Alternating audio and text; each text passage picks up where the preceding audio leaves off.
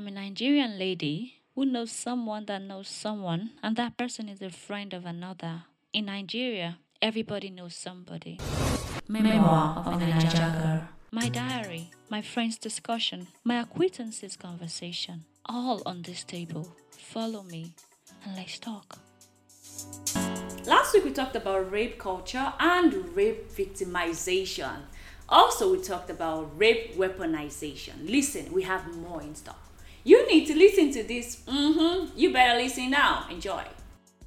Oh, you know, I really do understand this conversation, and it's it gladdens my heart that you are a man, a guy, is actually saying this, because if somebody comes to you and, and you say, oh, sorry, I, I'm not interested. Or even if you tell them that you are married or you're dating, then they say, hey, Come in, come in, koko. Oh, see dates, come in, anything. Mole ma fair. You know, they would even open up to you cheating on your partner. Like, it's not a big deal. Oh, fucking persisting. You're fucking, you know, and, and, and it's really troublesome because I really do have friends that would say, oh, I have to go out with my brother. I have to go out with this person. They, I don't think, I don't think they get it. I really do not think Nigerian men get it. I mean, one hundred percent, one hundred about your like seventy, eighty-five percent of these men, they believe that you have to push, you have to push, and women also like it, because if you tell, if if if a man is asking you how, and you just say yes, you just say yes to it, they will say, oh my, you're cheap, that you're cheap. They will say you're cheap. They will tell you you're very yeah. cheap. So oftentimes yes, you just have to say, okay, I'm not cheap, so even I like this dude, I'm just gonna pay, play cool and play like I don't like you, you know. Until you keep pushing for maybe six months, and we believe that the fact that this guy has me out for six months, it means he's serious. No, it, it doesn't mean shit. You can actually be, you can someone can actually ask you out today, and you say, okay, yes, I'm gonna do that, and you might spend forever with this person. Exactly, I mean, it's it's the same thing with sexual intercourse. Hmm. You know, it's the same thing with sexual intercourse. It's not nobody needs to persist to have sex. Two people, two adults, when they want to have sex, you just go ahead and do it if they want to do it. If one of them is hesitant, the other one should just respect it. And then, yeah, I was going to mention this. Okay, we will never have a solution to all this if we keep looking at the law. Like, there is what is right and there is what is legal. Hmm. What is right is usually legal, will almost always be legal. But what is legal, or what passes as legal, would not always right. be right. Mm. What? So we need to shift our moral, we need to shift our moral compass to a place where the question we should be asking ourselves is, how can I respect this human being I'm dealing with? How can I treat them with love? You know, how can I respect their boundaries? Mm. It's not always like, it's not always, when you're dealing with a woman, your first thought, if your thought as a man is, I don't want to be convicted of rape, you're not the best human being. Definitely. Because if what we keep thinking is, what is the legal standard? What is the legal standard? It means that if you ever have a way of going around the law, if you ever have a way of never getting caught, you would do that. That means you would do what you shouldn't be doing. Mm. But if the question we are asking is, what is right? If the conversations we're having is, what is right? What is appropriate? What is respectful? Right. Then we'll be in a better place. Mm. You would want to know, if you're respectful, you would want to know if, if the lady is genuinely saying yes to you. Because a lot of, you know, when we're talking about rape, most of these instances are um, oftentimes rape, you know, somebody you really know. It's borders on, it's it's borderline, was there consent or was there no consent? You know, it's not always, people always think about this, oh, a huge man coming with a knife, with a gun. Hmm. That is not even the privilege, that's not the privilege. I have the privilege of having spoken to many females, and a lot of these people have gone through a lot of, you know, all this borderline, um, being manipulated, being um, being coined, being harassed, yeah. You know, just, just all those borderline issues which if you take to the court of law, you might not be able to prove. Hmm. Like I said, the solution is not in the court of law. The solution is back. We need to go back to our moral values. We need to stop being hypocrites. We need to tell our children what sex is. I'm twenty-eight years old. I've never had, I've never been able to have a conversation about sex with my partner. Yeah, we've, I've never. Hmm. So it starts from there. It starts from, you know, it starts from your father facing reality and telling you that, oh, son, the first time you have sex, you know, this is what you do, this is what you do, you know, make sure this, make sure that. It's not like the only conversations we're having is if you do this, you're going to hellfire. Let's face reality. Hmm. We have, we have an increase. It's, it's, it's, it's, it's, it's, it's very bad, Helen. You know, I... I'm I'm still very I'm still very wild because I'm learning on on this episode, and many things I do not know about, few things I know about, but it's a it's a conversation that must be and uh, that we must have. It's it's, it's a it's a, yeah it's a continuing conversation. Right. We can never stop having this conversation. You know, in Nigeria we have the what are you wearing? Um, why did you go to his house if you don't want to do this, this and that? I feel like we always provide some sort of excuse for the rapist. Do you think that we shield justice? We, we I mean, we shield the oh the right thing sometimes. Like, yes, you did that, but if you had not done this, that would not have happened to you. Yes, we. we how do, how do you see our shield for justice, our protection for justice? Well, I. I think that, in all honesty, in Nigeria, we are very guilty of further victimizing the victims. Mm. Yes, like I, like I told you earlier, the first questions you ask the victim, somebody who is going through some trauma, is, what were you wearing? Mm. Why were you there? Who was there with you? Or why, or why did why didn't you um, report on time? Why did it take you years to report? Why did it take you years? Even before we even not even discussing that, like let's even discuss the, the prosecution itself, the the procedural aspect of it, or the substantive aspect, whatever. Um, the thing is, it's really hard to Nigerian courts don't make it easy to actually prove this. There are statistics to back this up. I was reading, yesterday I was reading some statistics about between two thousand nineteen and two thousand twenty, there were less than forty rape convictions in Nigeria. Wow. The whole of Nigeria. The whole of, and you know, we are over two hundred twenty million people. Yeah. And you and I, on a daily basis, even on Insta blog alone, hmm. On Insta blog alone, we see like at least two rape allegations per day. Every day. Every day. Now, going into why this is not, um, the, the Nigerian courts are not in unison about what you need to prove, what the prosecution is to prove to, to get a conviction beyond reasonable doubt. It is not statutory, but most courts always want the testimony of the victim to be corroborated. Hmm. Corroboration is, I don't know if you're familiar with what that term is, is like an independent testimony that confirms a particular testimony. Like if a victim comes up to, to testify in court, like, oh yeah, Mister A did this to me, did that to me.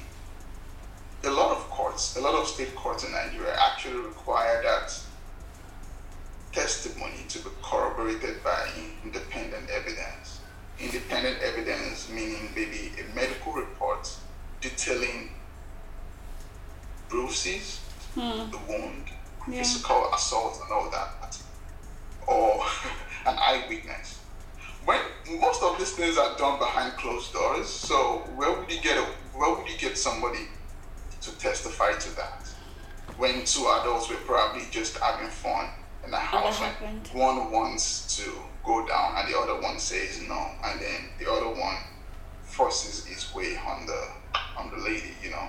So where do you get this corroboration from? How is our forensic science we both know it's really backwards. Mm. You know, our forensic science is really backwards in Nigeria. Where do we where do we go from there? Even though the Supreme Court has actually said, has opined a lot of times that um, corroboration is not necessarily required, but you still find state courts always saying that, oh, this testimony of the victim needs corroboration, which is which actually impedes prosecution and, and, and all that. In Nigeria, there is a pandemic going on, you know, regarding adults raping children. And no, you don't want to talk about this. How do you handle rape um, cases when it involves a minor? How do you get justice for them? I personally have not handled any case involving um, minors. Mm-hmm. And my current practice is actually in New York, so I can tell you how it's been done in New York, how I would say how the prosecution handles it.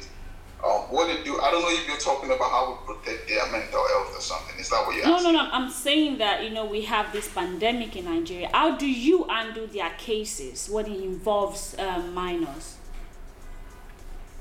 What do I what? How do you I'm handle sorry, cases? And how do you handle minor cases?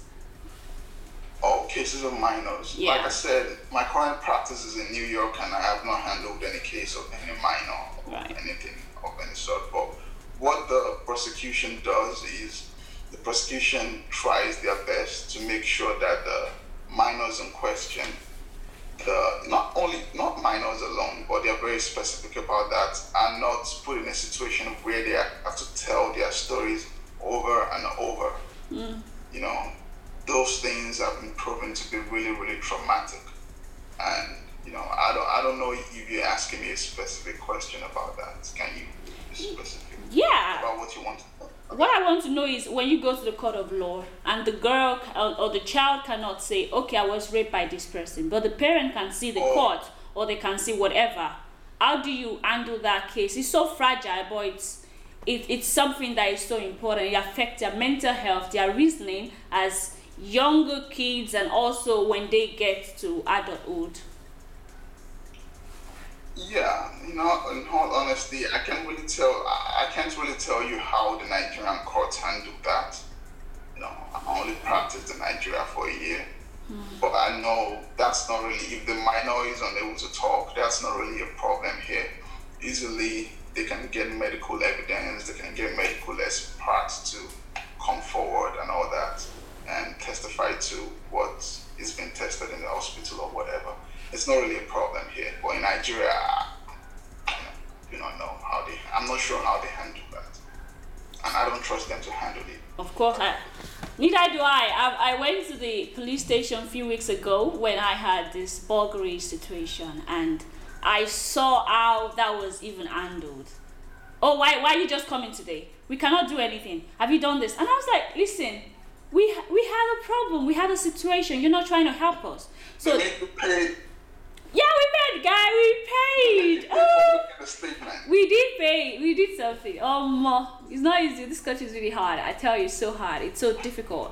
And imagine being traumatized and having yeah. to do all of these things. Having to because then one person is telling you, "Give me money." The next person is saying, "Uh, why are you just coming? And uh, well, what do you bring?" And uh, I was like, okay, I'm done. I'm done, you know. So I, I can assume or I can relate to that police handling, because you also need to see the police first before you go to the court of law.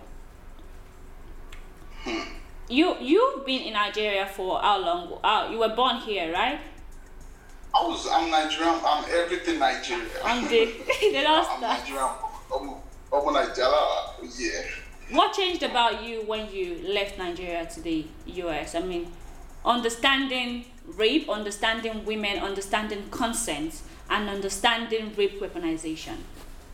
In general, th- this has nothing to do with the law. What you learned personally? What I, I wouldn't say moving out of Nigeria made me learn new things. I would say just opening my mind. I was in a I was in a place where back then I was in a place where I only thought about how things could affect me.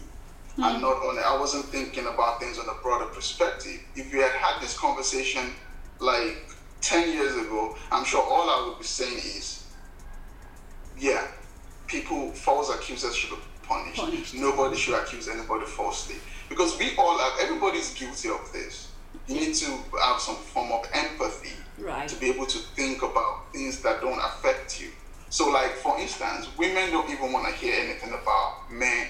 A lot of women don't want to hear anything about men who are falsely accused. Hmm. Just like a lot of men don't want to hear about, about women, you know, rape, rape victims and all that. But the thing is, if we want to move on as a society, we need to hear all sides. We need to bring everybody together and agree on the way forward. But one thing I've seen about this part of the world is that people have more resources to to voice out. You know, people, their democracy is working for them, such that you determine, you just can't, you're, when you're voted, you're going on a promise.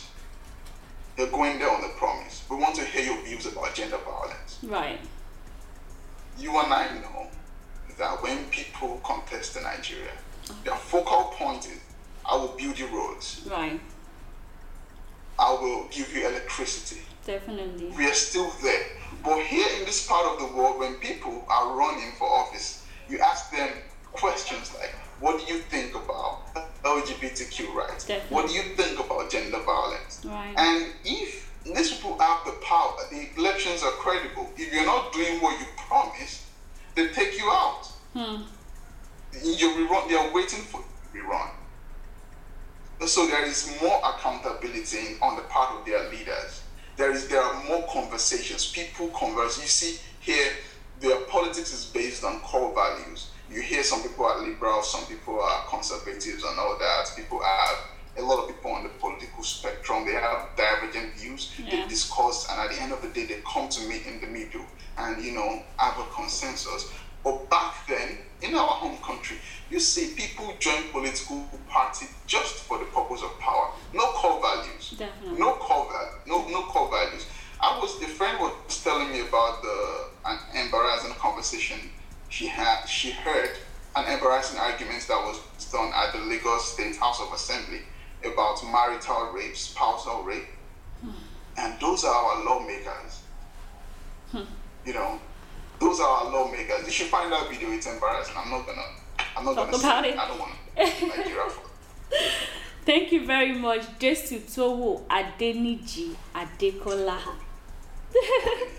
I'm really happy that you shared a lot of lie. You shared more lie to rape culture and rape weaponization. It's it's yeah, an honor to have I, you. I still. I will. I will. I want to say one thing. Oh yeah, on, fire. On on a final note, it's right. just like the only solution to this, I've said this before, I'll say this again. The only solution to this is not to is not for people to the victims need to be heard. Right. They need to be believed.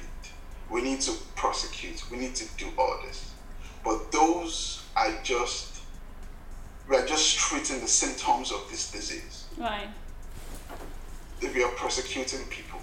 And people keep asking for justice for a rape victim. And there can never be any justice for anybody who was sexually assaulted. Hmm. There is no justice. You can never, you're scarred forever. Definitely. The only cure to this disease is that men need to stop raping women. So raise, we need to raise, for some time, I think it's over for my generation. Sometimes I like. Sometimes I give up.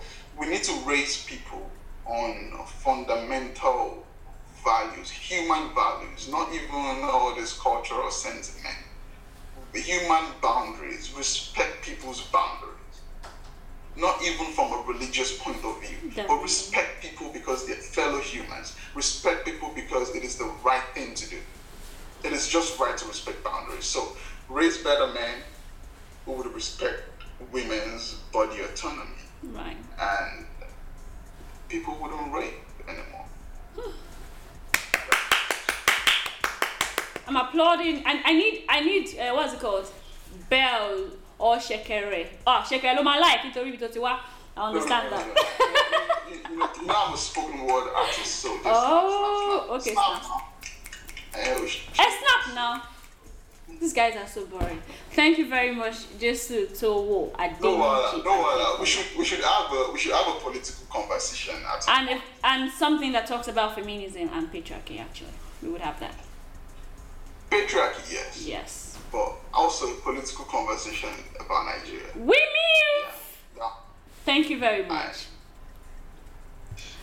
So guys, that is it on today's episode of Memoir of a Naija Girl. We talked about rape weaponization and we talked about rape culture. Don't go about raping women. Don't go about raping boys. Yes, boys. Don't rape people. People should not rape each other. I mean, am I rape? Now, that's it on today's episode. My name is Helen, H E L E N, and um, follow me on Instagram. My personal Insta- Instagram name, what's it called? Is it Hearts? Tell me now. Hey, Soros, okay. uh, my handle is helen dot love dot twenty-three. My Memoir of a Naija Girl on YouTube, on um, Instagram, everywhere. Just Google Memoir of a Naija Girl. That is it. Um, God bless you. Mwah, mwah, mwah. What else? I am a Nigerian lady who knows someone that knows someone, and that person is a friend of another. In Nigeria, everybody knows somebody. Memoir of a Naija Girl. My diary, my friend's discussion, my acquaintances' conversation, all on this table. Follow me and let's talk.